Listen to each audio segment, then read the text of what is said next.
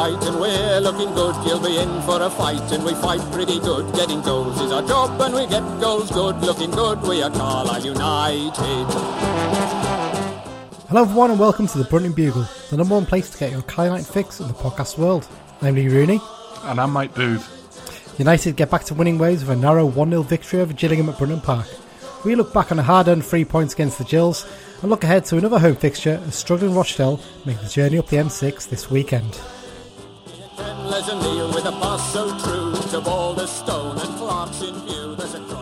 You know, Mike, you nearly caught me out there because, as you pointed out just before we were about to start recording, I hadn't changed the name in the introduction to Mike Booth. I'd put, and I'm Dan McLennan.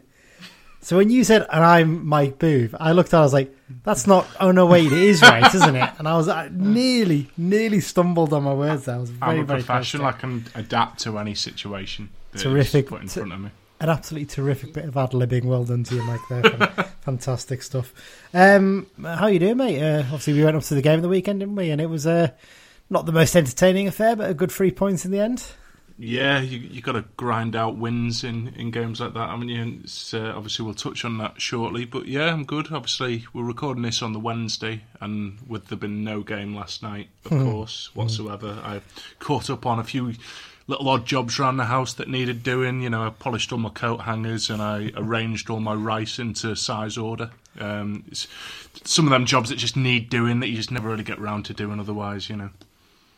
Yes, we, we, we- we'll talk about the, no midweek game thing in a, in a minute, Rob, because I think we owe our annual explanation as to why we, we don't cover particular game, shall we say. Um, but before we get started, just before I do the uh, the little sponsors bit, um, just to say thank you to everyone who, who got in contact about the football manager researcher role. Um, I had about four or five people show interest. So that's really good to see. I haven't got back to any of you yet. I do apologise for that. But what I'll do is tomorrow I'll, I'll drop you all an email um, and get you in contact with Dean from uh, Sports Interactive, basically to to see who's uh, most suitable for the role. But um, but yeah, big thank you again once again to everyone who showed interest in that. Um, and yeah, so just just a reminder, obviously, uh, yet again this season we are being sponsored by the Carl United Supporters Club London branch. The London branch is open to all Carl United fans. They've got members from Cornwall to Dundee and Houston, Singapore, and of course every part of London and the South East. They regularly meet up on away trips as well as arranging many social events, sports games, and fundraising for the club. They'll be providing us with information for the away games as part of the preview section this season too. You can find out more about the London Branch at their website, carlalondonbranch.org. Also, a reminder: um, get subscribing us on any good podcast app if you don't already. I know some people who go online onto the website and listen to the podcast there, which is great. But the easiest way to do it, if you've got a mobile phone, download a podcast app. There's loads of good ones out there. You can use Spotify, you can use Apple Podcasts if you've got an Apple phone, Google Podcasts if you've got a Google phone, Pocket Cast. Uh, there's there's various others. What, what do you use, Mike? What do you use to, to listen to I the use podcast? Spotify personally. Spotify. There you go. So Mike's a Spotify man. I'm a Pocket Cast man because I like to keep my music and my podcast separate, and it's a really easy app to use. I'm not getting paid to, to tell you this. It is genuinely a great app. I used to use the Acast app, but unfortunately, they got rid of it a few months ago, which is was quite upsetting because I had a, shed load of podcasts to listen to on there as it was. But yeah, get, just go, go on any good podcast app, search for Brunton Bugle, click subscribe, and every time a new episode comes out, you'll get a little alert to let you know, and you can then download it and listen to it on the go. Um, and also, if on is apps, if you can sponsor, uh, sorry, not sponsors, if you can give us a rating as well, that would be fantastic. They usually have a four or five star rating sort of thing, you know. So if you can give us a five star rating, that would be lovely, and a review as well. Actually, that'd be fantastic.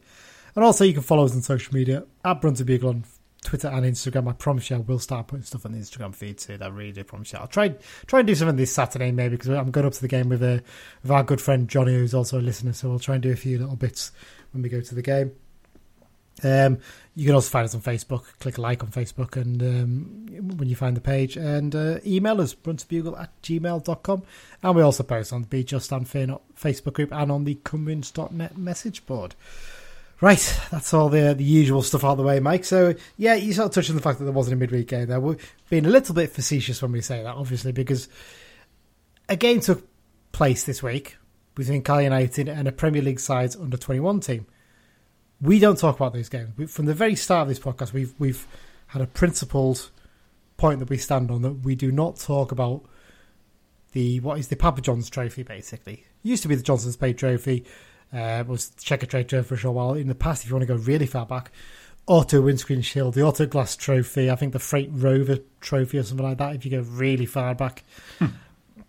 Now, this competition was introduced in the 1980s, and the idea of the competition was to give lower league teams in Division Two, Division Three, was or Division Three and Four as it was even back in the 80s, a chance to play at Wembley, wasn't it, Mike? That Yeah. was the whole intention of it, and it, it's carried on. It's, it's uh, various different sort of guises and formats in the way they've done it. They've had group stages, they've had just straight knockouts, they've had like season where basically a certain number of teams have buys in the early rounds, don't they, Mike? I think back in the day we've had that a few times. Yeah, yeah. So- they, they had non-league clubs in it at one Yeah. point and mm. taken them out and stuff like that. Yeah, so they've had all kinds of different formats. In the early stages, this competition has never been well supported in terms of crowds, has it? No. That said, the crowds actually in the early stages, before they introduced the latest format, weren't that bad. They weren't great, but they weren't awful. You could go back into the late 80s, early 90s. You used to struggle to get crowds of 8, 900 for a lot of teams in the early stages of the competition. The later stages of the competition is where the crowds pick up. Not too dissimilar to the League Cup, just obviously at a much sort of lower level of the crowds generally, anyway. Now, a few years ago, or seven seasons ago, I think it was now, the EFL decided, in a way, they were struggling to get sponsorship for the competition, and they managed to sort of sponsorship through the Premier League's help. And the Premier League said they would do it as long as they could have a certain number of Category A, I think it is, isn't it? Academy Yeah. sides. Or category one, I think. Category one, I think you're right there. Sorry, I do Mm. apologise. Um, academy sides were able to take part in the competition as under 21 or under 23. I think it's this the confusion. No one knows it. I think it's under 21 now, isn't it? it Yeah, used to be under now. 23. And the whole idea is that they would be allowed to take part in the competition, basically, um, to, to help these young players develop, right? Hmm. Uh, we were also told under the guise that it would basically help young English players develop, wasn't it? Yeah. which is a bit of a joke, as we'll touch on in a sec. But understandably, that created quite an angry reaction from die-hard fans of lower league teams. Because what you are doing there potentially now, people people may say, well, because that what would it potentially are, you are doing is giving those under twenty one academy sides the chance to go to Wembley in a competition Mm. and take away that chance from a lower league team. The whole Yeah. intention of the competition is you get a day out, you get to go to the final. As Carlisle fans, we know that. Mike, you've been you'll have been to quite how many of the finals have you been to that Carlisle have been to in it? I've been to three of them. Three of them. It's a brilliant day out, isn't it? The chance Yeah. to go and see your team playing in a final at Wembley or at Cardiff as it was for a few years Yeah. and win a trophy. It's a, it's an incredible thing. You don't get that feeling that often as a lower league fan because of the fact that obviously, the- you know, the FA Cup and the League Cup realistically, more often Yeah. than not going to be out of reach of us, aren't they? hmm So the argument is, oh, but the academy sides, none of them have got to the, you know, they've only got as far as the quarterfinals. Like yet, yet that is the point. Yeah. The second one of those teams gets to the final, the competition's ruined for me. Yeah. It becomes And and it and it sounds weird and it sounds hypocritical. If Carlisle got to the final, I wouldn't go. And it sounds weird. Well, we wouldn't cover y- it. y- We would not y- cover it. Yeah, and but it sounds weird to say the whole point of the competition is to give clubs like us a shot at Wembley, and if we get to Wembley, I'm not going. But they've co- completely ruined what the competition's about, and the whole reasons behind it. I mean, like you were saying, it's to help the national team. You have the likes of Chelsea a couple of years ago played Belgium international Batshuayi, and how's that going to help the England national team? Whereas that same season, Luton Town played 11 kids, which is surely more likely to help the England national team than playing a 25 year old Belgian. Luton Town played their kids and they got fined for it. And wasn't one of those kids? Um, I'm pretty. I might not be one at that time, but one of the players to come through Luton's academy in recent years is, is James Justin, isn't it? Who's at Leicester City, who's now an England international. so you know, where, where's the logic in that, eh? And I mean, was it Stoke City had thirty-four-year-old or thirty-three-year-old um, Charlie Adam playing for them in some of those games? Yeah, Scottish exactly. Charlie Adam. It's, I mean, yeah. So, you know, it's up to people whether they want to go to those games. But my argument would be, if you do that, you are just you are basically justified is the wrong word, but you are you are basically making the EFL and the PL think, oh, it's completely acceptable to have these under twenty one sides in a, in a lower league cup competition, and that's just the first step. Because you all know what the next step is. Because Pep Guardiola said it enough times. You know, Mm-hmm. he said, "Oh, we need to have B teams into the EFL to help us. You know, our young players aren't developing quickly enough." Well, that's, that's Yeah. absolute bollocks, quite frankly. If, if, you know what? If, if they haven't got enough game time and stuff, stop stockpiling them. Mm. Stop taking all the best youngsters away from the lower league teams. And if you want them to get experience playing against football league players, send them out on loan. Yeah, or just don't you know don't sign them until they're ready from a from a low league team. I mean, Everton fair play. They signed Brad Bradford from us, and at least he's played a little bit of first team football. Them or they sent him out on loan when they can. But you know, you look at Liam McCarron. Leeds United signed him from Yeah. us after what twenty games, Yeah, and how many games did he play for Leeds in that time? T- one, two, exactly. if that. And now he's at Yeah. Stoke City, and I know he's injured now, but he's not even getting games for them. Yeah. So- I mean, th- th- there's countless examples of players like that. But I mean, the thing for me is if B teams are to enter the league, Yeah. that's obviously at the expense of an actual football club. I mean, Yeah. you know, we, we sort of joke on here that the likes of Crawley or s- someone like that or Salford are not a proper football club. But, But they've earned it through promotions. They've compared compared to a B team, they absolutely are. And if they're allowed in the league, we could be playing Southampton B team on a, a Eastleigh stadium in front of like 400 people. we could be playing Everton at you know Southport or Marine, something like that. I mean, I, I'd go to that to be fair, but you scab. You Yeah. scab. yeah, no, but, but yeah. uh, yeah, But yeah, there was a the bigger crowd than expected for that game on Tuesday night, which is disappointing. Yeah. But I imagine it's a lot of kids going to watch them, particularly as it's one of the bigger under twenty one sides, isn't it? So that that was a bit of a disappointment. But then we've seen against the likes of you know the, the Leicester and the Wolves that we played in previous seasons. The crowds have been tiny for those games. Like we Yeah. struggled close to our lowest ever crowds. Some of those games. but as well, by all accounts, like, there was people with like my shirts in the home end and stuff like that, and name it's of just we were not going to say the name of them. Oh. Wow. Well, you've done it now, haven't you? So yeah, yeah, that that team basically, there were team people, obviously people who live in the city of Carlisle who support that particular Premier League team were going in in, a, in their shirts in the home ends. It's, it's particularly embarrassing, but but Yeah. but there you go. The truth is, we just don't care about the competition more, which is really sad because we used to go to watch a lot of games. And I remember me and you the last season before this format was brought in. We went to watch them us play them at Tranmere, didn't we? yeah, it was quite an entertaining game. I seem to remember that one. It was like Mhm. a, I think it, we lost on penalties possibly that night. I seem to remember, but I think so. Yeah, fairly entertaining t- fixture that was. So, uh, so yeah, it, it's sad what it's become, but we are sticking to our principles on this one. And you know, if Yeah. people want to go, that's their choice. But if B teams then get put into the league, it's on your head. Is that's all I'll say. yeah. And uh, and I, I I do applaud John McColeman. Obviously, he has a job to do, and I totally appreciate that. But he, he he very much sticks to his principles on his thoughts on the competition, and good on him for that. So, Yeah. So there you go.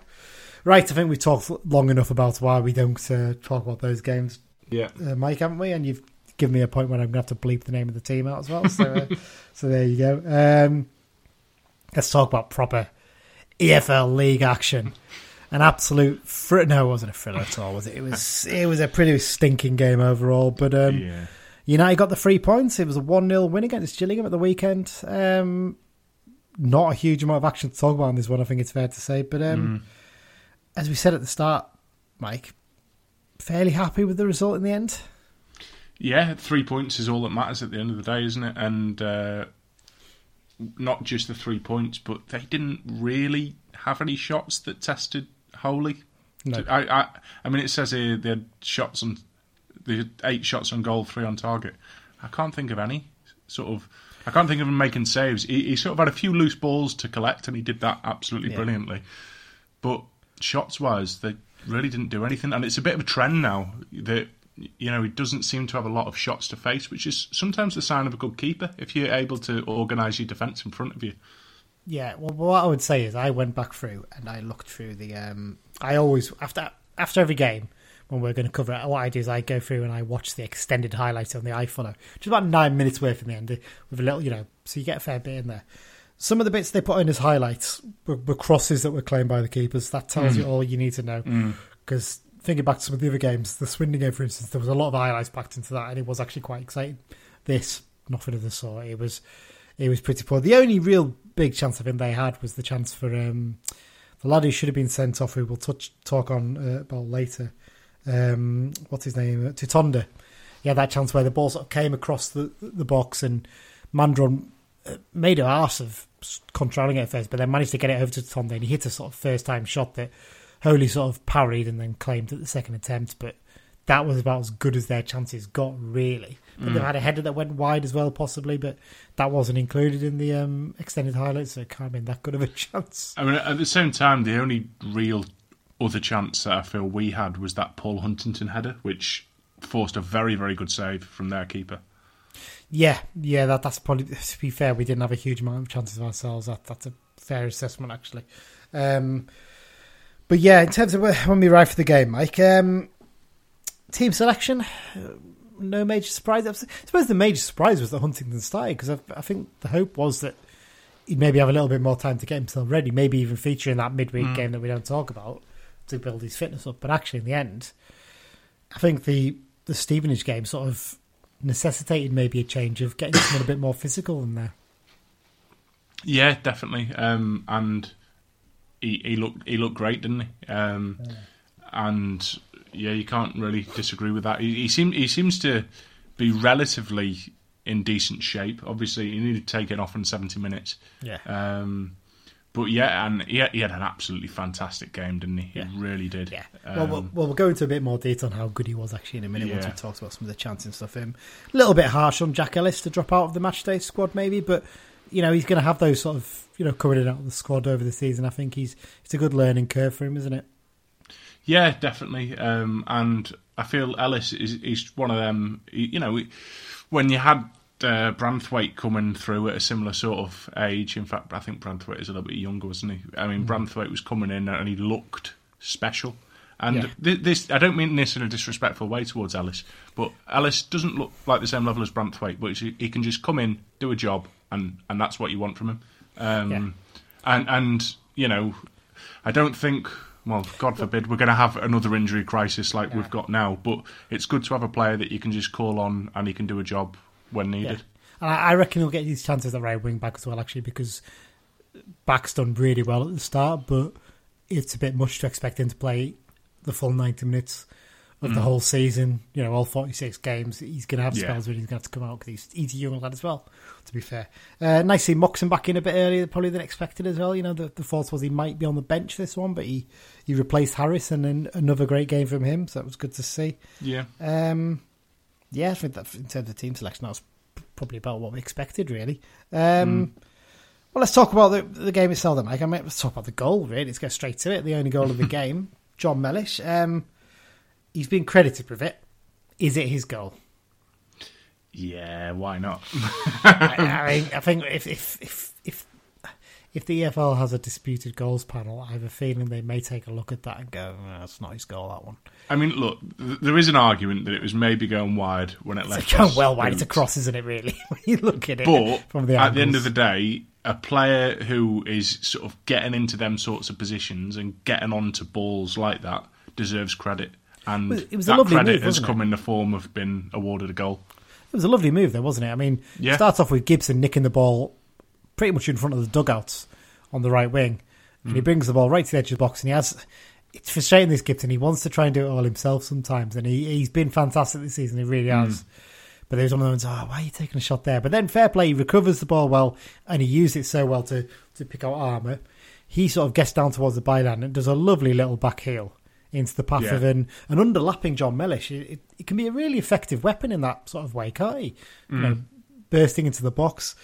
Uh, well, he he kind of initially tried to overlap, and yeah. then that wasn't on. So then he he ran inside. Yeah, and yeah, it was a great sort of improvised little move, wasn't it? Really. Yeah. Then he slides in and it looks like the ball's getting away from him. Full credit to him. He slides in and just pokes the ball on it, and it comes off Max Ehmer and goes into the net. He probably should be Max Ehmer on goal, but at the moment it's gone to Big John, and who who are, who are we to argue with that? Eh? Yeah. Um, it's one of those things, though, isn't it? I think Mellish can really do that role really well. Know, sort of the overlapping, underlapping centre back, however you want to call yeah, it. Yeah, definitely. Because he he can really bomb up the pitch, and actually, in the way we play obviously Whelan started the weekend, but what you can do almost, you can almost then switch to a 4 4 2, can't you? As Mellish almost mm. bombs up the left wing, mm. Gibson just does it down the right wing. It, it's quite an adaptable way of playing, isn't it? It's, well, that was that was what that was where we saw the best of Mellish as a midfielder when he Yeah. could bomb forward kind of undetected. Um, and we had the debate so many times last season, didn't we? Mellish in a two or Mellish in a three in midfield. And it's kind of the same with centre back. Like if you're to play him in a two at centre back, he has to be a little bit more restricted. But in that three, he's got the freedom, and you want you want him to have freedom, and you want him to be uncaged and ready to unleash havoc on on teams. Yeah. Well, we we can talk a little bit more about Mellish's performance shortly. I think we'll talk about both Huntington and Mellish I think both of them were fantastic Yeah. at the weekend. Um, I mean, let's talk about the chances during the game other than the goal. I mean, there's not really much to pick out, is there? I mean, I've, No. I've really struggled watching the highlights with this. I mean, Omari had an early header from a, a back cross at, at the right, which he maybe could have done a little bit better with. But actually, when you look at it back, he he's having to get quite high to get to it, and it's not an easy one to sort of direct. I think if he, he's going to direct it towards goal, I think the keeper's probably got a decent chance of saving it. To be honest, it's one of those ones, isn't it? Yeah, but if he saves it, does he parry it out? And yes, you know, true. Could have done a little bit better. I think it's fair to say. I think a fully fit and fully more sharp and switched on Patrick probably does a bit better with that. Um, Kristian Dennis probably his only chance of the game, really picking the ball up um, inside the uh, Gillingham half. Takes it on from 30 yards and it's, it, it's high and wide in the end. It's it, it's Yeah. a bit closer than I thought, actually, though, when you watch the highlights back. It looked like it was well wide at the time, but actually wasn't too far off. And for a player who's a snibber and, you know, someone who's getting goals in the six yard box and that kind of thing, I fancy him to score a real belter for us this season. He's Yeah. got a real belief about him, hasn't he? I mean, it, it's it was a very much a, a confident player's shot, wasn't it? Yeah. Like I don't think he'd have tr- tried that if he wasn't on the little run that he was on. Um, but yeah, I think if you did a, like a little heat map of all of his goals this season, they'd all be uh, in the, certainly in the box, wouldn't they? Yeah, exactly. But yeah, I, I just fancy him to get one of those because he has scored a few of those for Chesterfield in the past, so he's got that in him. Um, Fin Back nearly scored an own goal, didn't he? That the, the one panicky moment the back. He, to be fair, he had to get something on it because the lad would have been in otherwise, and he just heads it out just sort of wide of Holy's net. And I think Holy might even, you know, being the big lad he is, Holy may have been struggling to get on the end of that. Um, we mentioned the Tutonda shot that Holy saved just before. Uh, as you mentioned before as well, H- Huntington's so close with that header. It doesn't look quite as impressive on the on the highlights, does it? The save from the keeper, but from from the angle we were in in the paddock, you could see actually the ball comes through a group of players before the keeper saves it, doesn't it? It doesn't really quite give you that perspective when you're looking at it from the the main camera gantry. So it was Well, actually it wasn't even on the save. YouTube um, highlights. That Was header. it not? No, no. Oh wow, I was surprised with that because it genuinely was a really good chance. And it, Uh, it's not like there was a lot of other highlights No, that could have been I mean some of the ones they put it. in were crosses straight to the keepers. It's Yeah. ridiculous. I do wonder sometimes how they pick those highlights. It's it's, it's a bit bizarre. Um, and the only other real moment of, of worry, I think there was a header they had on late on that was wide, but it was similar to Patrick's chance. It, it's it's it's a chance, but it's not a clear cut one. Um, the only other one was um, Huntington. The one time he nearly got caught out was a little ball over the top, um, and the lad Kashket was in, and he, he's sort of stretching to try and get it under control, isn't he? He just can't get enough to, to kill the ball dead. And Holy, being the the alert stopper he is, he was out to, to claim it. And uh, and yeah, the result is another clean sheet for Big Tomash, which is good to see. Um, yeah, should, should we do one of the six second reviews now then, Mike? Yeah, Um, go on. so first up, we've got um, Kieran Bullman. He sent us one in. Um, we've got the two Bullmans, Greg and Kieran, today. I don't think they're actually related. they might correct me on this after we've recorded, but uh, but here's Kieran's one. This is a belter. He's very verbose in his uh, his language, shall we say? I thought that this was a quintessentially game of two halves involving two sides where it is probably too early to say whether they are evenly matched or not. I thought we struggled to take a foothold in the game after a fairly bright opening. Thought we were a bit disjointed, disorganised, discombobulated and gave the ball away on way too many occasions. Second half we picked up exponentially, I thought. Started playing um, you know, a, a, an effective pressing game, which ultimately resulted in a goal by the ever tenacious Jon Mellish. All in all, the result was more pleasing than the performance. But you know what they say play ugly, win ugly is the making of potentially a very good team. That's Kieran, the East End. I think Kieran's uh, swallowed a thesaurus there, didn't he? Some uh, cracking, cracking words in there, wasn't it? It's gr- great to hear. that. Thank you, Kieran, very much for your report. And I don't think you could disagree with any of that, could you, Mike? Really? No, certainly not. I think he, he summed it up. But there's one thing that you didn't put down here, and Go on. that's the fact that Gillingham should have had a red card. You know what? I haven't put it in there, but uh, you're absolutely right. I was going to discuss that. Well, let, let, let, let's briefly talk about that then. Um, so, for those who weren't there, um, their left wing back, um, Tutonda, I think he's one of their better players actually. Um, first half, uh, from one of their set pieces, we were went to break away, and uh, he just he, he pulled back Fin Back. It was a cynical one, wasn't it? It was a blatant yellow. No arguments from him at all. Just the way it is. Then into the second half, we started the second half really brightly. The first five minutes, especially, we were really got at them, didn't we? Yeah, we didn't mean, manage and to- this, this was on. in the first couple of minutes of the second half, wasn't it? that this- I think in the first five minutes, yeah. And so Yeah. basically, ball comes out to the the right wing, and Fin Back shows a lovely bit bit of skill to get past Tutonda in, initially, and Tutonda just lunges in, and it's right on the literally right on the edge of the box, and brings down back, and back is into the area basically. If if if if he doesn't take down back, he's in with a clear chance Yeah. to put a cross in for Dennis to score, basically, or something similar. Mm. The referee decides no, it's not a yellow card. He doesn't even have a word with Tutonda. That's the thing Yeah. that surprised me. He, he just nothing. Neil When Harris, qu- go on.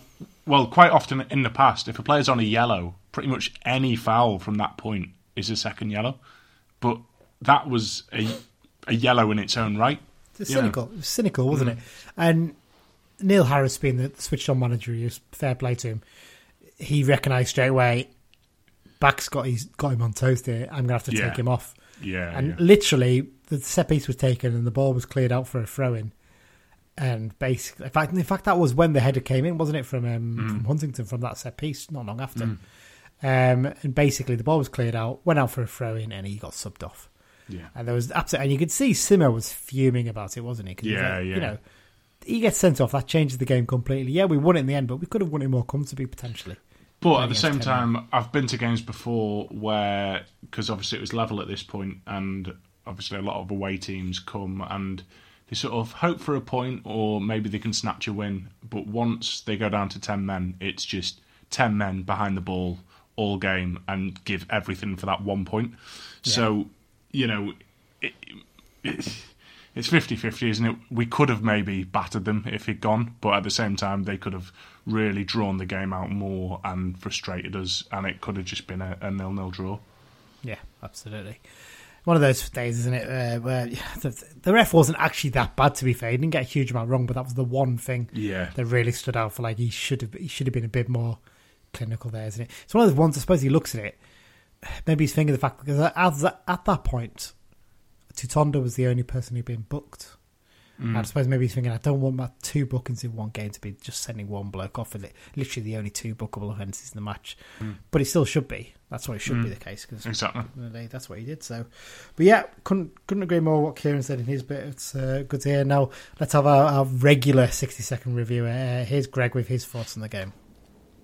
Right, I thought that was a scrappy affair on Saturday. Two teams who didn't really create a lot of chances and look like scoring.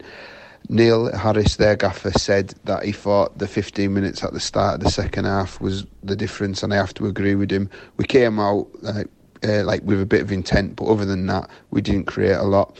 Um, man of the match, I would say, is Jon Mellish. I thought Paul Huntington orchestrated the back five really well. He looked like a natural leader, so it was uh, a flip of the coin between the two of them for me for man of the match. But both teams look like they're going to have problems scoring goals. We need to get some strikers back fit and pronto. Oh, there you go. That's Greg's assessment on the, the game. Again, wouldn't disagree with too much there, really. Um, his point about the strikers is an interesting one, isn't it? The fact that, you know, Yeah. I completely agree with him about Gillingham. Gillingham do look like a side that will really struggle to score this season. They Mandron up front for them was. I mean, he, he just about got out of Huntington's pocket when he went came got subbed off for Kashket, didn't he? He was Yeah. he was that poor. But uh, yeah, an interesting point about whether we need to. I mean, yeah, I suppose we do need to get Edmondson fit and, and available, and, and the same with Sho-Silva in terms of offering something a little bit different from the bench. But I, for me, I don't think we actually created that much this weekend. So it wasn't a case of missing so many chances, was it? No, I mean, you know, it's going to sort of seamlessly segue into a, another point a little bit here, but um, I mean, Patrick wasn't on it really, um, No. and I'm a big fan of Omari, um, and given the sort of lack of pre-season that he's had. And obviously, he's had a newborn, and he's by all accounts not sleeping very much. You know, it's understandable that he's not at the top of his game. And I think when Edmondson when Edmondson comes back, we're actually going to get two players back for the price of one because we've seen a few times with Omari Patrick when he is sort of a sub, he can make one hell of an impact off the bench, and he sort of he almost. He's done it multiple times with us where he forces the manager's hand and says, "Look, I have to be in the starting eleven. This is what I do when I come on for thirty minutes. You know, put me in the starting eleven." So, I think when Edmondson's back, I think we'll then see the best of Omari Patrick as well. Yeah, I think someone like Edmondson will help him because at the weekend we were lumping a lot of long balls up to Patrick, and you know he's big lad, but he's not that big. He's only maybe six foot one, six foot, maybe about six foot two, but possibly mm. he's not the tallest lad. And he isn't the best in the air, and that, that's a simple fact of it. You know, that's not his strength. It's something I'm sure he'd love to work on and become better at. But his strength is getting the ball down to his feet and getting him, you know, taking on plays. And we we, we, we were a little bit too eager to, to go long to him, and not in the in a good way of you know trying to pick him out with a long raking ball, you know, over the top that kind of thing. So I think there's a little bit of both sides here, isn't it? I think Mari just needs to, to get himself fit and get himself back in form. I think once he gets a goal, he'll be flying again because he, Yeah, he's a confidence player and he, de- he thrives on that. So I'm not too worried at the moment about Mari. I think it's just a case of, like I said, get, getting his fitness levels up and getting him that goal. And hopefully Yeah. we can do that at the weekend. Um, yeah, it, maybe that partnership with Dennis isn't quite working as well at the moment. So it's one of those ones. If Edmondson's fit for the weekend, do you start him maybe and give Omari a little rest and bring him on as a sub later on? Well, yeah, I think you know if Edmondson is fit to play on the weekend, he's probably not going to be fit to play the full ninety. So No. I think uh, maybe if he's fit enough to start, start him, give him sixty minutes, and then bring Omari on off the bench. Yeah, maybe that's your option. Um, well, I mean, let, let's talk about some of the other talking points I put down, Mike. Um, got, got to talk about the two defenders, and let's talk about them. Um, in fact, before we do, I've got to give a little mention to Corey Whelan because it, it feels bad that we're going to talk about these two here, Huntington and Mellish. But actually, Whelan's not done much wrong since he come into the team.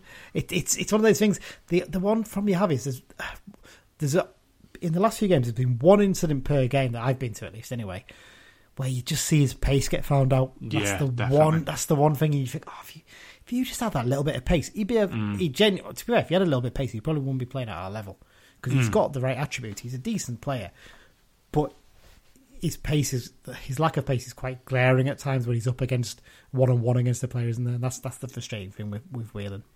Yeah, uh, I think you summed it up spot on there. He had one moment, didn't he, where he was beaten for pace, um, and it nearly let Gillingham in. Um, but apart from that, he had a very, very solid game. But sometimes one mistake like that can cost you a game. Yeah, absolutely. Well, let's let's talk about the the other two then. I mean, should we start with Huntington rather than Mellish this time? I mean, Yeah, for his full debut, you know, the feeling was that he was still needed a little bit of time to get himself fit, and that was shown by the fact that he had to come off for seventy minutes. But my God, he cruised through that game, didn't he? yeah, and his reading of the game was just fantastic, wasn't it? He, Yeah. he could see things happening way before they did. Um, it, he had a little clump of player shirts at, at some point. It's, it's things like that, isn't it? It's it's, it, it, it's things like when Mandron was setting himself to go for a jump, just giving him a little nudge in his back. Nothing Yeah. that'll get give away a free kick. Yeah. Just the lightest nudge, just to knock him off his course, and then Huntington's in. And Huntington must have won pretty much every header up against. And Mandron Yeah. had at least an inch on him. Uh, Hunt, Mandron was taller than Huntington, but Huntington won everything in the air against him. He was so so impressive. And Mellish was the same, to be fair, in terms of aerial threat as well. Yeah. Um, but he reads the game so well, doesn't he? As you say, Yeah. he, he screens the thing, and the way he was being a leader at the back, and he doesn't need to be captain. This thing, a lot. I heard a few people saying, "Oh, why is Whelan captain? Make Huntington." It's like doesn't need to be. Mm. He, he he can do the job without the armband. He's more than capable of doing that, and he, mm. I'm sure at some point he probably will end up being captain because he's mm. he is that impressive. But he reads the game so he's passing as well. Actually, that's something a lot of people don't seem to forget. He's so good on the ball, isn't he? There was one raking ball he played across to, I think it might have been to Fin Back on the right. That was seriously impressive. Like and Yeah, another yeah. one to pick out Dennis. So that's going to be a really good weapon for us as well because we haven't really had that since Granger, have we? No, um, and it sort of more recently this season, I think when Barkley was out, we missed because Barkley was actually pretty good at passing it out from the back. Yeah. And that's something that we missed when he was injured. So, yeah, it's it's good to have, and I almost feel for Barkley because when he's fit again, he's he's he's really going to struggle to get back in the team. Yeah, I, I wouldn't disagree with that at all. I mean, uh, let's talk about Mellish then as well. Then I mean, I, I genuinely think it's a little bit underrated how much he's actually improved under Simpson, especially as a defender. I think it doesn't get talked about enough that. Forget the fact that know you say oh it's a back three he's only good in that. I genuinely think he could do a decent job in a back two now. Oh, Uh, he could, he could do a decent job. I'm, I'm not. I wasn't disputing that before. No, no, no. I, was, I wasn't, I wasn't saying you having a go. I should say sorry. Yeah. yeah. But yeah, I think you see, you do see, you get the best out of his his strengths in a back three, but in a back, I genuinely think he could do it in a back four as well. Now, Hmm. I think he. The thing that stands out for me on the weekend, and it's interesting this because the stats seem to suggest he was more wasteful in, his, in the passing than it actually was. I thought he used the ball so well and he kept it so well. His passing is so much better than it has been for quite a while, isn't it? Yeah, he, he he did quite a lot of uh, passes back to Holy. Uh, Hmm. I think he probably passed it to Holy more than any any other player on the pitch. Um, but yeah, and he, he, he carried it out of defence well. Obviously, um, I brought my mate Neil up, who's uh, who lives in Newcastle, and it's quite interesting sometimes to get pl- people's input who don't go to games very often. And he said straight away that Mellish was the best player on the pitch for him, and the way that he brought the ball out of defence and physically, I don't think he lost a single a single duel.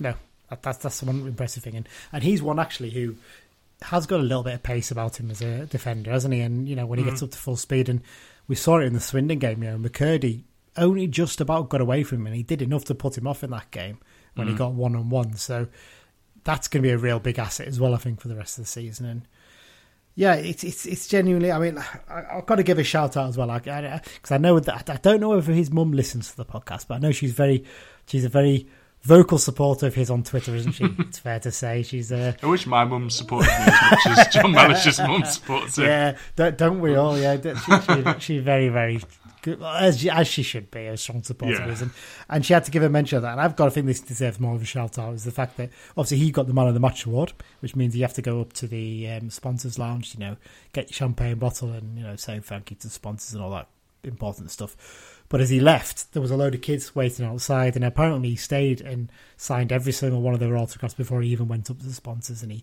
Yeah. did post photographs and stuff like that. And he seems to be someone who really gets the club as much as anything as well. He's a really, you know, he, he, he, we see every week he, you know, he plays with his heart on his sleeve, doesn't he? Yeah. Well, he's our longest serving player as well, isn't he? Let's let's Yeah. not forget that.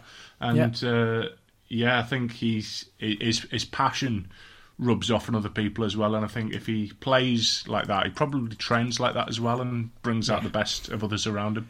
Yeah, I mean he's 24 now. He's still he's still a young lad. Mm. You know, of course, obviously there's a chance that big clubs might start looking at him, but you'd hope that actually you might look at him. This is somewhere I can be for a long time because he Yeah. he's someone I don't know whether his skills would transfer maybe to like a championship level or not, but I think he could do it at League One, and if he can do that with us. He hmm. could be a player who gets to championship with us potentially. You know, that's Yeah. that's the dream in the end, isn't it? I'm just having a quick look here, Mike, just to check. He, he's made over 100 appearances for us now because obviously that hmm. first season he didn't make that many, and hmm. he's had a few little spells where he's been out injured. But you know, counting them all up here, 106, 108, yeah, about 130 osh in all competitions. It's quite We- impressive, you know. Well, you you say he's had a, a couple of spells out injured. Uh, you know, I'm touching wood here, but compared to other players, he seems to obviously his fitness on the pitch, his running about is Yeah. fantastic, but he seems to sort of avoid a lot of them little niggly injuries as well that other players pick up a little bit more.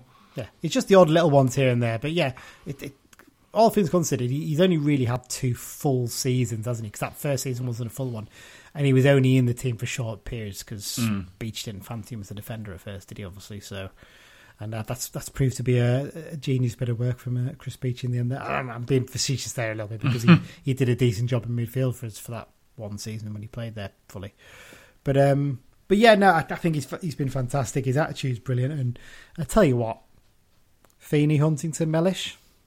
I know, I, I, and and this is the Say thing as man. well. As things stand, we actually have one of the best defensive records in the football league, Yeah. and that's without us really seeing, like you say, Feeney, Huntington, Mellish. I mean that that would together. be my, my back three. I'd have Yeah. I'd have Feeney on the right of it, I know a lot of Yeah. people put Feeney in the middle, but I'd put Feeney on the right because I think he's going to be a bit bit younger, a bit more mobile than Yeah, than definitely. Huntington, and Huntington can just screen the back five from that Yeah. position. Um, but yeah, it, it's quite exciting to think how they're going to. I mean, and then you look at it. You've got, like you said, you've got Barkley waiting to come in, who's been brilliant. Whelan's done a good job for us this season. Mm. You've got uh, young uh, Idian from. They said it on radio the other day. James said it, and I can't remember now. Idahen, I think it is. To be fair, I think it's Idahen. Um, who you know seems to have done all right since he's come in. And then Jack Ellis also waiting as well. So we've got lots of options at centre back. It's quite Yeah. exciting, actually, isn't it? It think- wouldn't surprise me if we see Jack Ellis go out on loan. To be honest, with all um, options. I wonder I if don't you might maybe you wait until getting towards October and send him out on loan to a National League club on a three month loan where you can recall him after the first month rather than a half season loan. That would make much more sense to me. Yeah, I think certainly wait until uh, Jack Senior is back from injury. Yeah, definitely. You got to wait till uh, senior, Joel Senior, I should say there. Joel Senior, yeah. Jack Ellis, obviously. You get confused. there. but there you go. But yeah, no, fantastic. Defensively, we look so great at the moment. Um, got to give a mention to poor old Kristian Dennis. The goal scoring runs ended. Certainly didn't put a bad performance in. It was, you know, defensive work and good good link play, but he didn't really have the, the, the supply for this match, did he? There was not really much given to him from the midfield. No, and you know it's a shame, and obviously I think I thought that Bet three six five had some kind of glitch where uh, they were giving money away because the odds on him to score any time were a lot higher than I thought they should be. Yeah. But no, there was no glitch. no, no glitches back to back to door, but no. Hope, Yeah. Hopefully, he can get back to scoring ways against Rochdale the weekend. That's what we've got to hope for. Um, got to give a mention to, to Jack Armer as well. Actually, before we do the quickly to round up, because um, I thought he had another great game as well. I think he really is. He really is improving this season as well, isn't he? For me, he's he's he's Mister Consistent.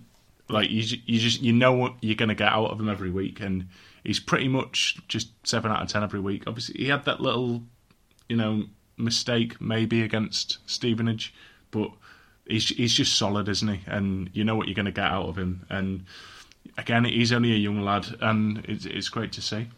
Yeah, absolutely. Right, well, I think that sums up the game. There's not a huge amount else to talk about from it because, like we said, wasn't the greatest game of football. Um, and our trip up was a little bit disrupted, wasn't it, by the trains? But hopefully that'll be back to normal. cancel soon. culture. Indeed, indeed. Um, right, well, let's do quickly to round up for, to wrap up the first half, Mike. Um, yeah, just looking at the, the results of the weekend.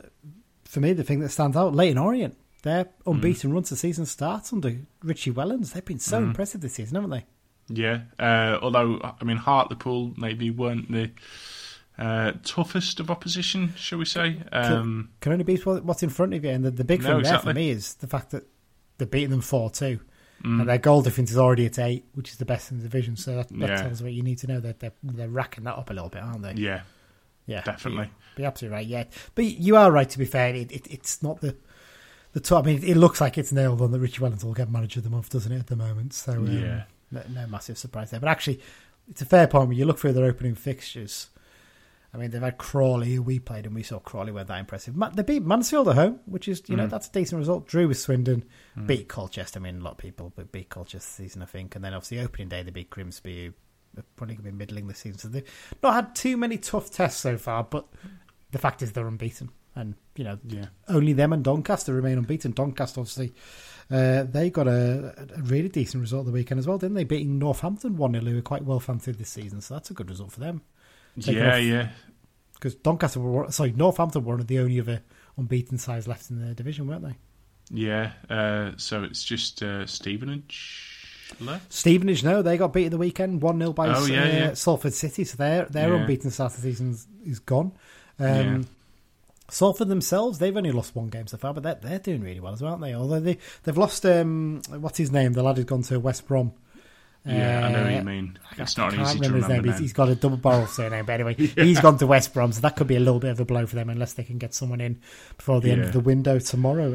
Um, It's interesting. There's sort of a, a seamless segue yet again into Yeah. our sort of next bit of the, the show because obviously Rochdale picked up a, their first point of the season against. Crawley, and I asked my mate who's a Rochdale fan, is that sort of a bit of a, a bounce, you know, with the sacking the manager? He says no, Crawley are just absolutely awful. Yeah, they're, they're not a great side out there, but we'll, we'll No. talk about that actually the, the last time they were in action uh, in the second half of the show because Yeah, Crawley's goal in that game was very impressive. You've not seen it; he pretty much side foot it into the top corner from the edge of the box. Really good goal, but that looked about to be about as good as they were for that match. Mm. Um, yeah, as you mentioned, they played out a, a draw. Uh, Stockport still struggling to make an impact as well, though, aren't they? They're not really uh, having a great start to the season. One-one draw with Swindon Town, only one win so far. Yeah, I don't think any of us saw that coming, did we? But No, it, yeah, it, we it, it, really don't know what we're talking about, do we? I think what we have to remember next time we do, do this is whoever finishes champions of the National League, they're not going to be flying up the league at the start of the season. that seems Uh, to be the way it goes. It's, it's strange, Mm. isn't it? But with the investment they've done, you would have expected them to. You Mm, really would. Exactly. Um, yeah, uh, Harrogate, they suffered a heavy loss to Newport. They're obviously the next team we face in the league after Rochdale. Mm. Because they've got a decent result of Gillingham, but that doesn't look that impressive now because Gillingham looked that poor against us. So you do wonder, Harrogate maybe we'll finally break the hoodoo at Wetherby Road this week, n- not next weekend, so the weekend after this one, I should say. So can only hope. So yeah, as it stands, only Orient and Doncaster remain unbeaten. And at the bottom, it's Hartlepool, Rochdale, and Crawley that are yet to win a game. So your prediction, I'm obviously you're not right about your prediction for the first manager to be sacked in. Um, you went for Paul Hartley, didn't you, from Hartlepool? Um, but you No, I, like- I went for uh, Sutton. Sorry, I do apologise. I think it might have been Yeah. might have been me that went for Paul. Someone went for Paul Hartley, didn't they? But um, Mm. it looks like that one might be the second one the way things are going. So, Mm. so there you go. Right, time to take a break, and then we'll be back with the second half of the show. This is Jon Mellish. You listen to the Brunton Bugle. There's only one man I could pick for the uh, the halftime sting this week, and obviously that's Big Bad John. So there you go.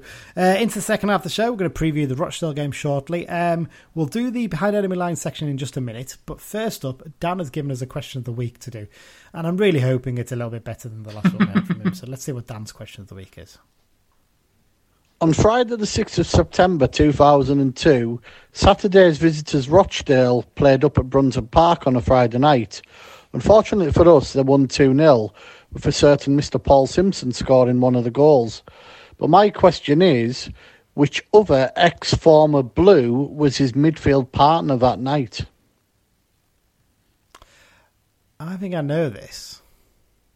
I don't. So Now, when he says former blue, he didn't say player.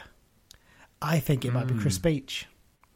I have a feeling Beech was there that, Hmm. Ah, that time. is a I could, shout, yeah. I could be wrong on that one, but I think it's if it's not Chris Beech, then oh, I'm trying to think of else yeah, no, Beech did play for Rochdale around that time, so Wow. yeah, that's Should a we just shout. should we just do the answer now then? Because I'm not normally wait till the end, but let let's see what Yeah, the answer. So on. we reckon it might be Chris Beech. Not hundred percent on that one, but let's see what Dan has to say. Paul Simpson's midfield partner that night was Ian Bishop. Uh, Rochdale were his last league club. I think he possibly played at Radcliffe Borough afterwards, but he, he only made, I don't even think he made 10 appearances for Rochdale, but uh, one of his last ones was in midfield beside Paul Simpson up here at Brunton Park. Well, that there you go. Well, well There done. Dan. You have stumped us for once. there you go. That's that's a tricky one. There. you know what? I remember that because I remember it was a Friday night game. I remember going to it. And I remember Bishop and Simpson pretty much ran the midfield that night. It was Mm. yeah, it was men against boys. That's how bad we were back then. But there you Yeah. go. Oh well, there you go. Thanks for that one, Dan. Um, right. Up first in the second half of the show is the Behind Enemy Line section. And this week we spoke to Dean from the Rochdale RochdaleAFC.com podcast. Um, what did we talk about? Well, it's been a busy few weeks at Spotland, I think it's fair to say. You know, manager sacked, a new one appointed. Um, and uh, yes, we talked a lot about that, about the arrival of Jim Bentley. And uh, we also discussed some of the off the field issues, which also have come to a, a slight resolution in the last week, which is good news for them. So here's the chat I had with Dean uh, earlier today. So we're back with another Behind Enemy Line section, and this week we're talking to Dean from the RochdaleAFC.com podcast. Dean, good to have you on. Uh, certainly an eventful week or two for Dale fans, isn't it? Uh, Robbie Stockdale sacked after 13 months in charge, and 11 days later, Jim Bentley appointed as his replacement. So, first up, what went wrong for Stockdale? He seems to have been a bit of another summer of upheaval for Rochdale, and it, it, it just it seems like, in terms of your squad quality, especially, seems to be in a bit of a downgrade.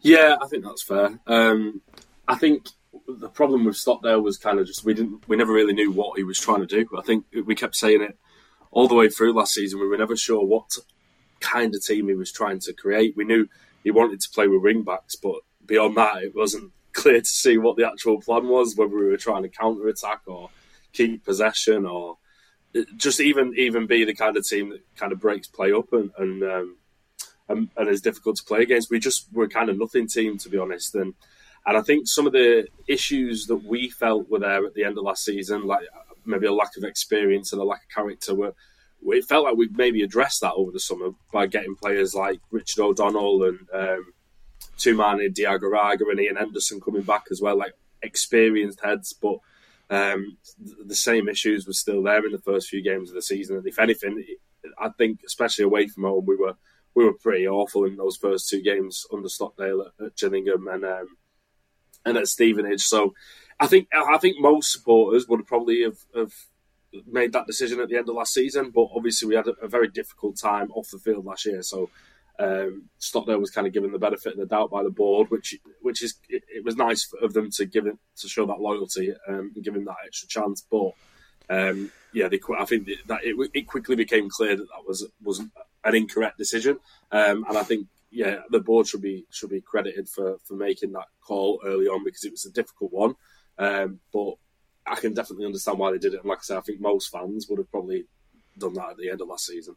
It's interesting to say you didn't know what sort of a starter team we wanted them to be because the, the, two games we played against you guys, I was quite impressed actually. I thought you played some nice football, and that's maybe the one thing you were lacking was a bit of a killer instinct to the team. So maybe that's the way we looked at it. But I mean, let's talk about his replacement, Jim Bentley. Are you happy with his appointment? Um, certainly a bit more of a sort of Keith Hill mould of manager, I think you'd say, than some of your recent bosses, and obviously people are going to look and say, well, you've just appointed a guy who was sacked by a team in the National League North. It seems a bit weird, but he's got those years of experience at Morecambe, hasn't he? And I suppose that's the thing that your board are looking at with his appointment. Yeah, I think that's definitely. I, I mean, especially where Morecambe were as a club at that point as well. They were. They seemed yeah. to be constantly like the favourites for relegation, didn't they? Every season, and he managed to keep them up. Um, and obviously, there was kind of stuff going off on off the field there with players not being paid. So I think pretty much what he did at Morecambe can only really be, be considered success given where they were as a club at that yeah. time. And I think that's that's the kind of Jim Bentley that we're hoping we're getting. Um, I don't think it's a particularly progressive appointment. I don't think it's. I don't think it's. He's uh, he's going to be one of those that's probably going to like kick us on towards the top of the division in the next few years. But I think for the situation we find ourselves in, with like you say, a bit of a downgrade on the squad and, and starting the season in pretty woeful form, it does seem to make sense on paper. I think some of the names that were mentioned before, like like John Askey um, was one, and, and David Atta, I think they would have probably given me a little bit more hope than, than Bentley. Mm-hmm. But he's here now, so yeah, I think the fans will get behind him, and, and hope hopefully we'll see the kind of things that we were missing under Stockdale that can get us away from the relegation zone. Because right now, I think everyone, everyone who's connected to the club, that first and foremost, it seems strange to be saying it in August still, but the the main priority is to make sure we don't go down this season. Well, as Carlisle fans, we've been there before. Believe me, believe me. Yeah. you know when, when, you when you know, you know that you really that's the main aim. So there you go. Yeah. Um, yeah. Mentioned the summer recruitment there before. You mentioned uh, Ian Henderson's name. Now he obviously he left the club a few years ago, didn't he? Did he go straight to Salford from you guys, didn't he? Yeah, obviously, yeah, he uh, did. Chasing the money, one might say. Um, how has he been welcomed on his return? Because he's obviously he was a legend in his first spell for what he did with you guys, but he's coming back a little bit older now and maybe not quite the same goal threat he was in his first time around. Yeah, he doesn't look like he doesn't look like it, which you'd expect, I guess, at 37. Yeah. Um, he has always kept himself in good shape. Like it, it's always, it was always noticeable that even at like 33, 34 towards the end of his time at Dale, he never really looked like a player that was slowing down. But obviously, those extra few years have made a difference. Um, basically, in the league, he's done next to nothing so far. Um, he, has been pretty much anonymous, which is gutting really because everyone was hoping he'd come in and, and kind of. We last season we did create a fair few chances, and like you say, we're missing that killer instinct. But then I think what's happened this season is we've we've lost a lot of those creative players. Corey O'Keeffe went to Forest Green, Conor Grant went to Milton Keynes. So um, I think without that creativity, we haven't had the chances for Henderson to finish. He did score in the in the Pizza Cup on uh, on Tuesday night, which takes him. I think he's now three goals away from being our top scorer of all time, or maybe three from equaling the record. So look, the fans will love him regardless of what happens this season. Yeah. Um, even I think even the, even the circumstances of him going to Salford, because yeah, on paper he, he was chasing the money, but also there was a fallout with David Bottomley, our former chief executive. It's fair to say is is probably the least popular person in Rochdale. So I think even even with that, it was kind of like, well, I can kind of understand why he's gone. Um, so I think even with that, there's no real bitterness. He's been he's been welcomed back with open arms, and hopefully, if we can see him kind of start to, to get chances come his way under Bentley with a, in a different system, then we know that if he's in and around the box and the ball lands at his feet, he's going to put it in the net. So if he can do that maybe even ten times this season and, and help us get to twenty second, then it, it's legend status even further confirmed than it already was you mentioned there some of the departures actually. Um, Corey O'Keeffe's an interesting one because I remember you guys were all raving about him last season and how pleased you were to get him in from Mansfield on a permanent deal. Uh, what happened? I mean, is it just basically a case of a, a, club from a higher division coming in and that's why he decided to leave? It seems a bit of a weird one. He only had him on a permanent deal for such a short period. Yeah, he only he only actually signed a six month ah, deal right, when he signed in January. Uh, basically, his loan deal ex- uh, expired at the start of January we didn't have any of the ga- any of our games in January pretty much because of COVID, um, and he spent pretty much the whole month in contact with a few different clubs in League One and the Championship by all accounts. And then when none of them came off, he came back to us. But I think everyone, I think everyone was pretty much expecting him to leave this summer one way or the other. Um, but yeah, he, I, I, he wasn't as good to be honest after he came back in January, and a lot a lot of fans kind of were losing patience with him by the end. But he got ten assists last season, um, and I don't think anyone else in our squad managed more than three. So I, I, think that speaks to like how how important he was to us last season. Yeah. Um, in terms of the other summer additions, obviously you mentioned Diagouraga there. I think everyone knows about him from his time at Morecambe and uh, other clubs as well. Um, who, any other players that we should be keeping an eye out for? No, it's, a weird one to say because you've had a tough start of the season, but is there any others? I mean, the only other name that Carlo fans recognise probably is, is Conor Malley, who we had for a, a very short loan spell, very unsuccessful, unsuccessful, sorry, loan spell, I should say. Uh, but yeah, anyone else we should keep an eye out for? Um, well, to be fair, Conor Malley's not played too much yet, but he, he no. played in that game at Accrington last night and was very good. Um, so I would expect him to start, and if he can play like that again, then he, he should be dangerous. I think the player that, that I keep mentioning um, is Ethan Brierley. He's, he's just 18. He scored his first goal for us last night. Um, he is uh, a hell of a talented player, and I don't think we'll keep hold of him for very long. He is a Dale fan though, so maybe maybe that might might uh, might um, convince him to stick around a little bit longer than we've seen some of our other youth products do. But yeah, he's 18 years old, got an unbelievable passing range, and just you know you can just tell when a player is going to go to a higher level. Yeah. They just stand out. He, he's definitely one of them. It's just whether because of the situation we find ourselves in, he's still not starting every week, and I think maybe the management want to keep him out of the firing line a little bit.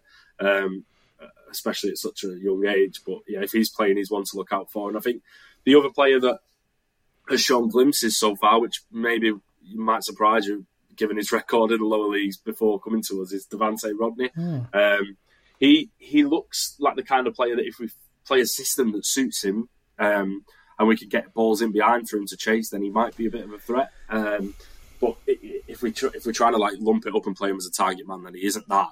But but with his pace and he's he's scored two goals so far, one in the league and one in the League Cup, and both of them are really good finishes. So there's definitely like there's definitely potential there. Um, and if if we can play to his strengths, I think he'll end up being a decent player for us. It's interesting what you said about Brierley there because it just brings me back flashbacks of uh, Jarrad Branthwaite for us and watching him as a 17 year old cruising yeah. around in defence. You're like, yeah, he's not going to be here very long, is he? Yeah. Everton came sniffing not long after shock horror. Um, so yeah, it's sort of covered in terms of the transfers coming in, things like that. Um, what's the realistic aim for this campaign? I think I know what the answer is. I think you more or less told us this, but what's the aim for the rest of the campaign for Rochdale? Yeah, if I'm being honest, my um, my my belief in this squad is quite low. Uh, so I, hmm. I, will I will snap anyone's hand off for 20 seconds right now. Um, I don't think that would have been the aim for most at the start of the season. I think I think I know a lot of a lot of pundits had us like 23rd, 24th, and a lot of our fans felt that was harsh. I was kind of of the of the feeling that we might be maybe 19th, 20th. Um, but yeah, the, the, the, more that I've seen of this squad, the less convinced I am about its ability. Hmm. um, but obviously, you, a new manager comes in and like any other like any other football fan, there's like a little bit of hope, isn't there? Comes from comes from somewhere. So I think I will take 22nd right now. I know a lot of fans in the summer said maybe 12th, 13th. I think that's a that's a pipe dream, to be honest. Well, before I give, go on to the predictions, Dean, um, just got a quick ask you as well about the off the field issues because we talked about those a little bit last season. And Yeah. the, the hostile takeover, which I think was was seen off. Uh, how how are things going in terms of all that sort of stuff at the moment? Well, we had some great news um, last last week. In that there was a, a court case um, involving Morton House the, because basically the club uh, issued some shares. Um, Morton House took the club to court, or took the the, the board of directors and the, the supporters trust to court rather uh, than the actual club because they felt that it, it diluted their shareholding. Um, uh, thankfully, that, that case has been settled now. Uh, the club is still the, the, the trust is still fundraising because they, they're a little bit short on the legal fees. But um, the fact that, that that legal battle is over is a massive, massive weight off all of our shoulders. Um, the only thing that's kind of still lingering from it is uh, is the EFL investigation. Um, it will be harsh. We feel that if the club were to be punished for the actions of former individuals who I mentioned earlier on the podcast, um, but I think once that is out, um, and I think once football fans, not just Dale fans, but football fans everywhere, can kind of see exactly what happened um, in the report, uh, I think. Well, yeah, I think it will be a, a, an interesting read. Let's put it that way. And I think some, I think there'll be some uh, some former Dale directors who will be wincing reading that. Um, but once that is done, I think that that should be pretty much it. Um, aside from you know the continued the continued effort to raise funds to uh, to pay the legal fees, but I think even the majority of that we seem to be on on on, go- on a good track with that. Um, Yeah. We seem to have the the mo- most of that money seems to be um, seems to have been raised at this point. So it, it, it's looking a lot better off the field than it did 12 months ago. That's that's for sure. And I, I mean the the board of directors have come in in incredibly tough circumstances last summer, and the job that they've done really has been phenomenal. Um, I think the only mistake that they've made really is is maybe sticking with, with Robbie Stockdale for slightly too long and that leaving us in a bit of a difficult position on the pitch, but off the pitch, the club's in a, in a in the best shape it's been for a long time, in my opinion. And, and yeah, long may that continue. Well, that's good to hear. I think most Carlisle fans would agree on that because you know, I know that speaking to a lot of them, it's always in a way day we look forward to going to Spotland. So it's uh, really good to hear that. Right, before I finish up, Dean, we always ask at the end for your predictions for this weekend's games. So what are you going for? Well, yeah, like I say, I'm not I'm not too hopeful about this team, um, and I know Carlisle have been strong at home, haven't they, so far? So I think it's going to be tough for us. But you, new manager, you always you always hope for a little bit of a bounce. So I'm going to say that we nick a point. I'm going to go for a one-one draw. Okay, well there you go. That's uh, interesting to see how it goes. Anyway, Dean, thanks for your time and all the best for the rest of the season. Cheers, Lee. Thanks very much for having us.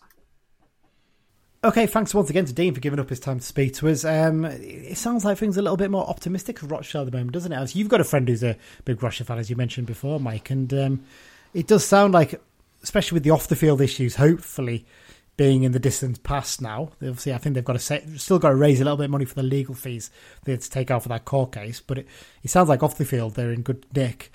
The problem is on the field they've shown a bit too much loyalty to Stockdale, and the result is they've uh, struggled, haven't they? Yeah, definitely. And I think, by all accounts, a lot of Stockdale's recruitment really wasn't the best. Um, But but the fans seem to be actually quite behind Bentley, and they know that he is not going to turn this turd into something shiny. Um, Water into wine, I think, is what you were thinking of there. But you Yeah. went the, the vulgar. There you go. Um, yeah, but people are behind him, and they they know that it's going to be a slow process to sort of lift their heads as well because they just seem completely bereft of confidence. And I mentioned a few weeks ago that if we if we can go one 0 up against a struggling team, you know, a few weeks into the season, players start bickering with each other, and it quickly becomes two or three 0 And I think Rochdale could well be that kind of team this week.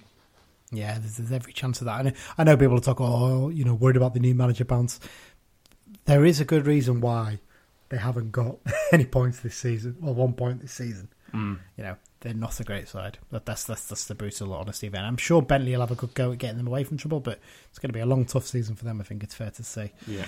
Uh, so for this weekend's game um, at Brunton Park, uh, Adam Herczeg is the uh, referee. It's his first season in the EFL. Um, he's taken charge of four games so far this season. He's handed out 11 yellow cards and two red cards already. So certainly very card happy.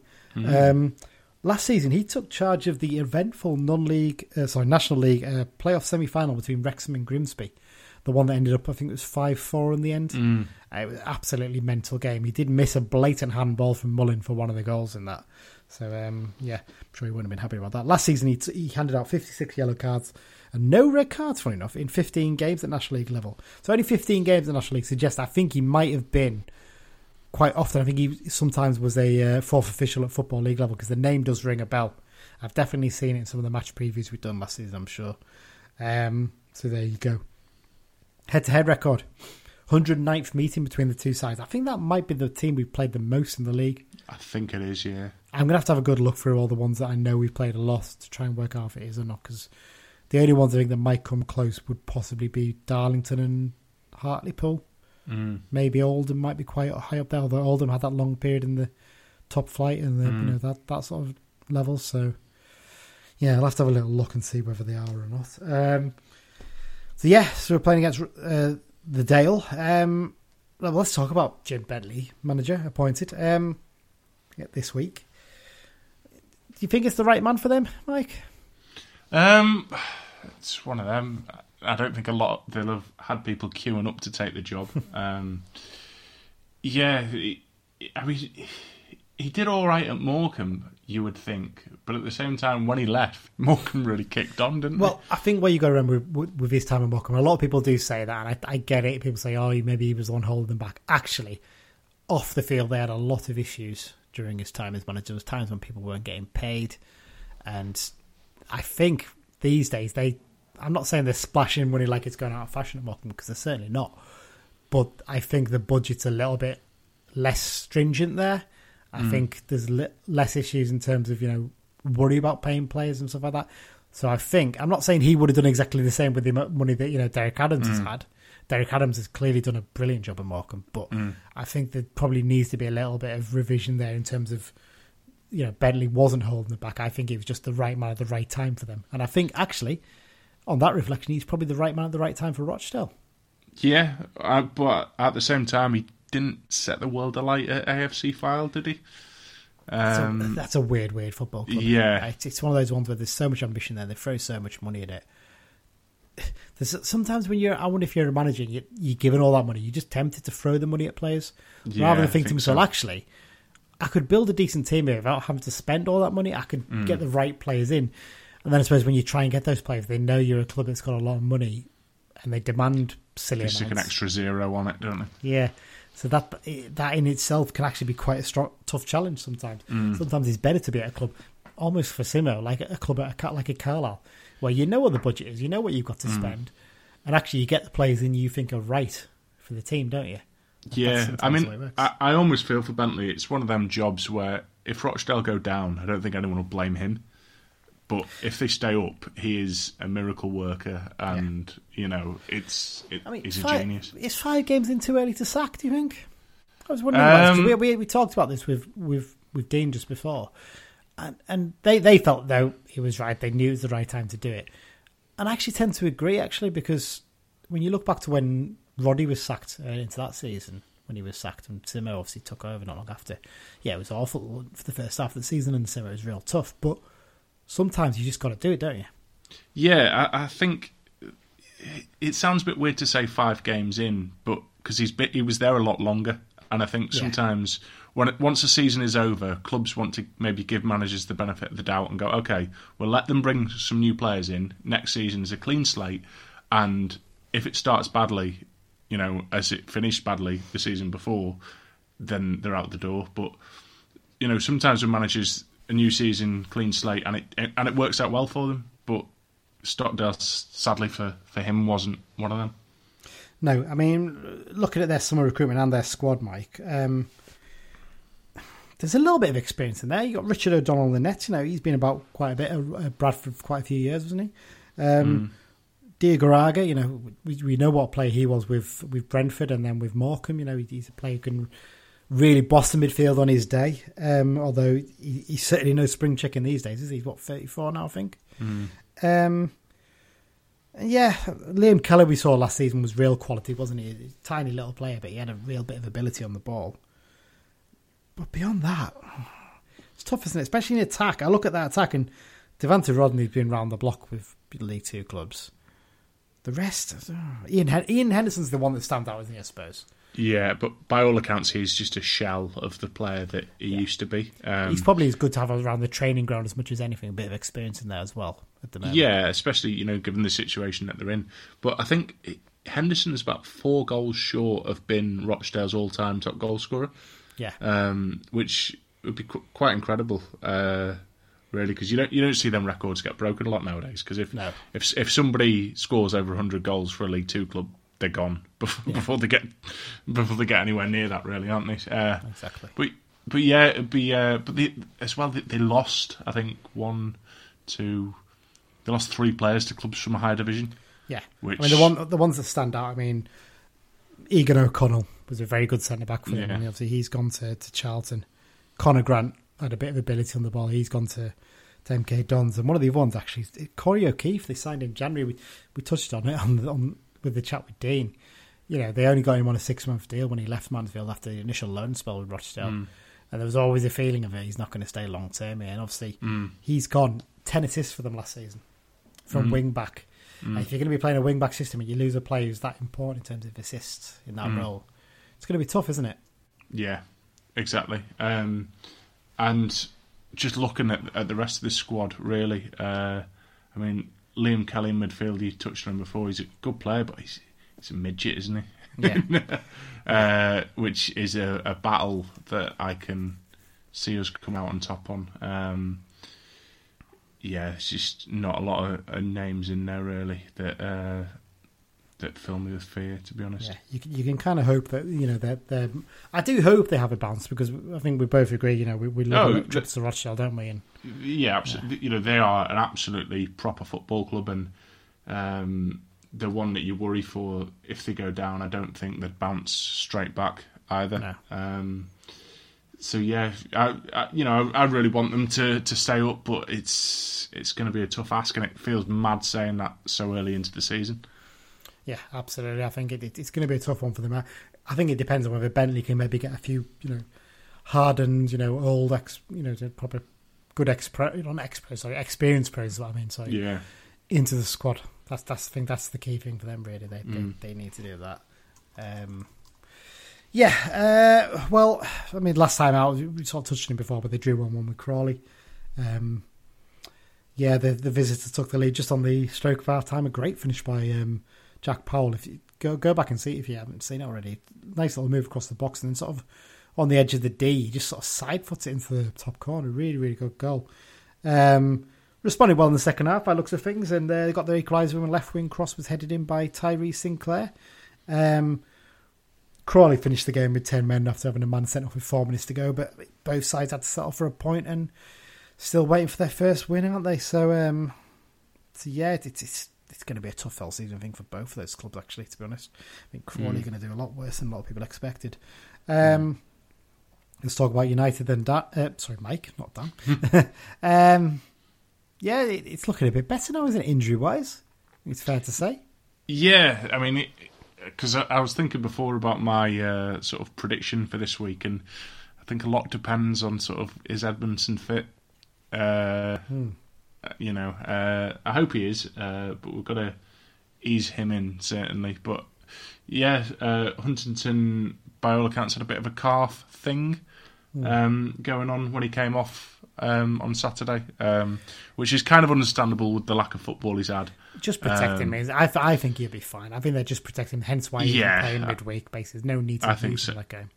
Yeah, I think so. Um, and obviously, obviously Feeney uh, had, had a little run out as well, um, which which is good. Um, so yeah, we're certainly in much better shape than we were a couple of weeks ago. Um, so yeah, it's it's good. Yeah, I mean, I'm looking at the injury list here. Obviously, you got Dickinson and Dixon, the long, long term uh, ACL injuries. Uh, senior, who's coming towards the end of his ACL, hopefully, I think about six, seven weeks maybe be back in training, hopefully, which would be fantastic to see, really, and give us another option down the right. I mean, I think that'll make a big difference to us actually coming up to, to Christmas as well. Not not just in terms of, you know, giving Finn break Fin Back a break, sort of, you know, from starting games, but actually you could tell back, just run yourself into the ground for 60, 70 minutes. Yeah. And Joel Senior can come on. We've seen Senior's got a bit of ability on the ball, so that'll be really exciting to see when he comes back fit.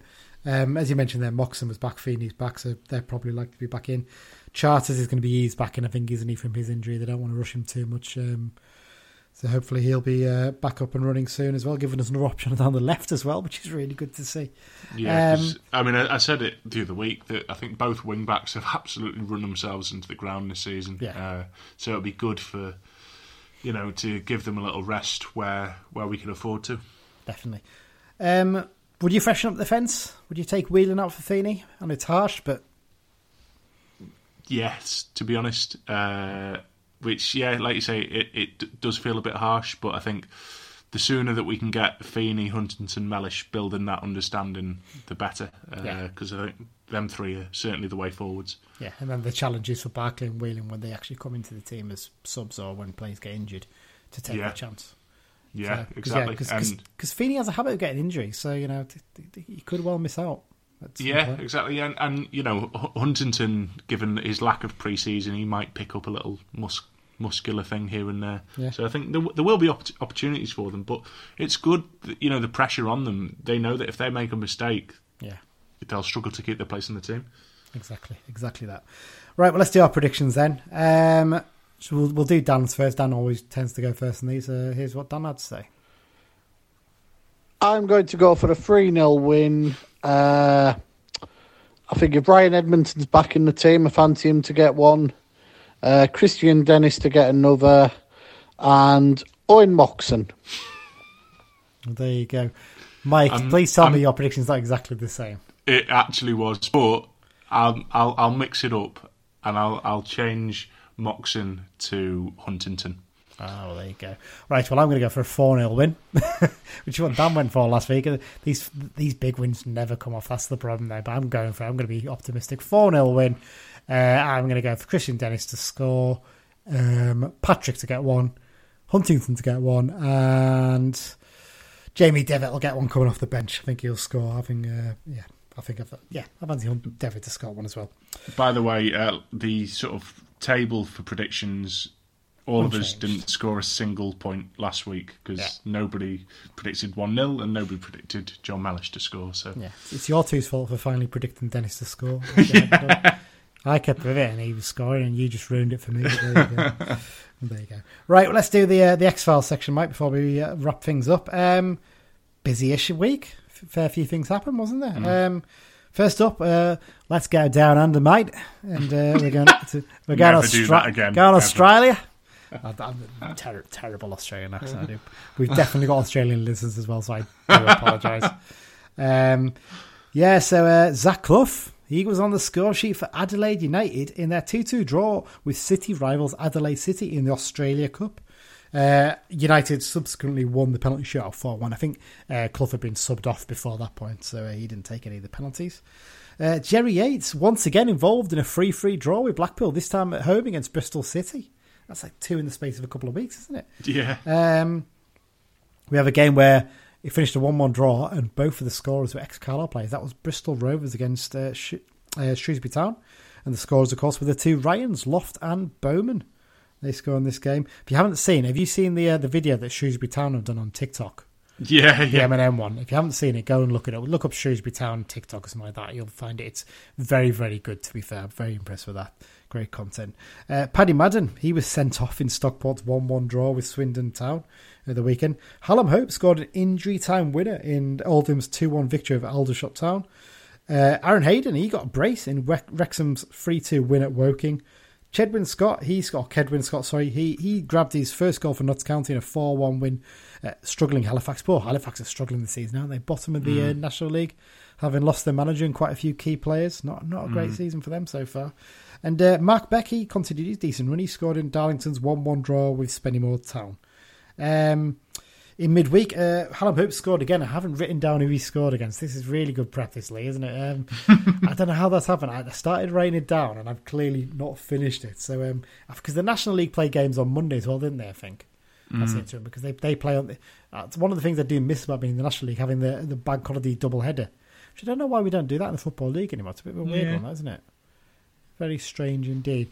So uh, yeah, he scored in a one-one draw at York City. There you go. So uh, Oldham having an okay start to the season, I seem to f- remember. So Not, not the best, but I'm sure they'll, they'll be happy enough that they've got a club to support again now that they've uh, had their takeover.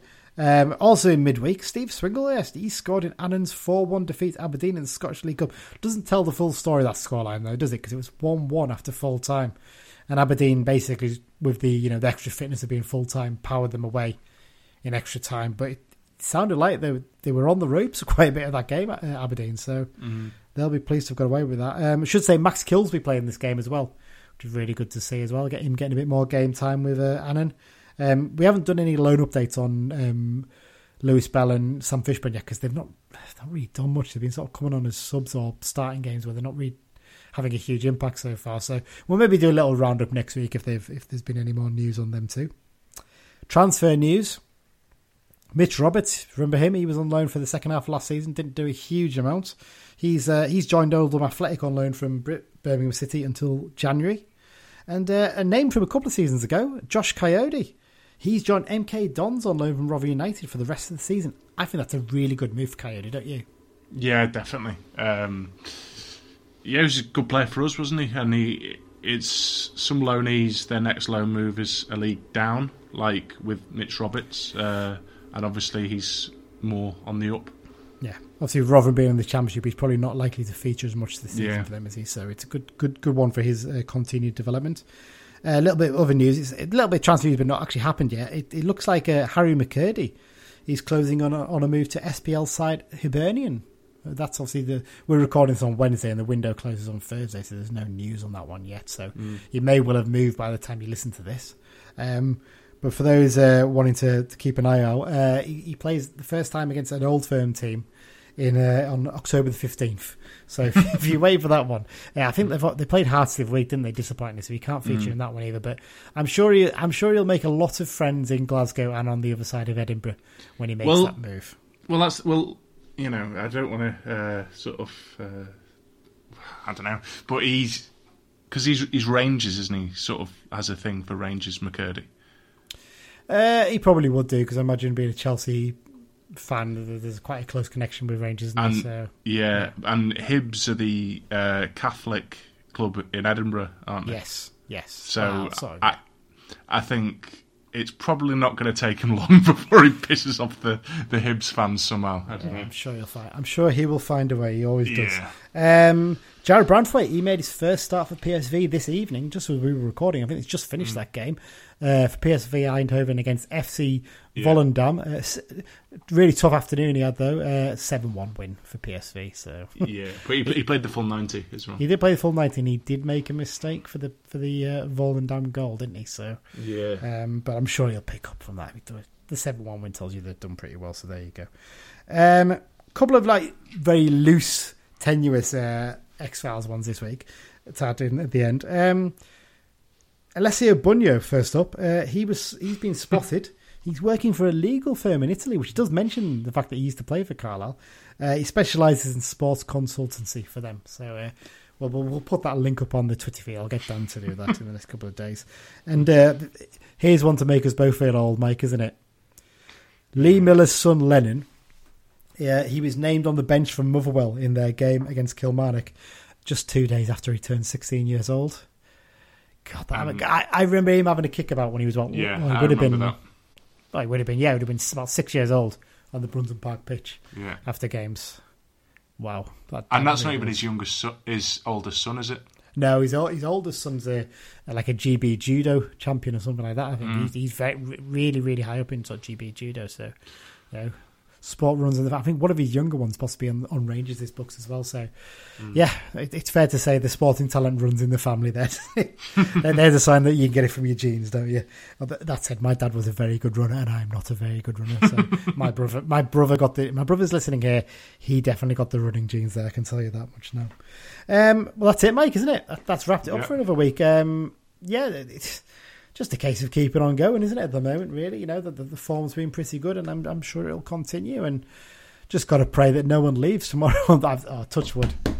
Right, no one's leaving on deadline day. Yeah, I hope it's the most boring transfer deadline day that we've had in a long, long time. it's, it's mad to think when you go back to the one in January and we were so desperate to get players in and we were panicking and you know we had these players announced after the final thing tomorrow. It's kind of like well, Hopefully, nothing will happen. Yeah. Be boring as hell. But you get the feeling that if if something did happen and someone comes in with a big bid for a player, I just have this feeling we'd be, we'd have someone lined up to come in anyway. I think we'd be okay. I'd hope so, but Touchwood. That, yeah. That's the hope. Let's hope Greg's got his uh, magic list together and we're ready to go. Um, thanks once again to our sponsors, London Branch. Always appreciate their support. Um, yeah, in terms of upcoming episodes, we'll obviously be doing a preview for the Harrogate game coming up. Um, trying to fit in that CUFC 11 at some point. We're trying to fit time to do your CUFC 11 as well, Mike. You'll have to come up with Yeah. yours, won't you? And uh, we've got an interview hopefully lined up soon. I'm just trying to get something sorted for that. So, uh, so there you go. That's it. Uh, also, also, also, I should say as well the uh, the episode with Tim Pocock as well. We're going to try and get that sorted soon. I need to actually read the book. I've finished the book I've just been reading, so I'm going to give that book a good read now, and uh, we can talk with me and Dan can have a chat with Tim about it uh, in the near future. And that's it. So uh, thanks for everyone everyone for listening, and uh, up the blues. Up the blues. Up plan.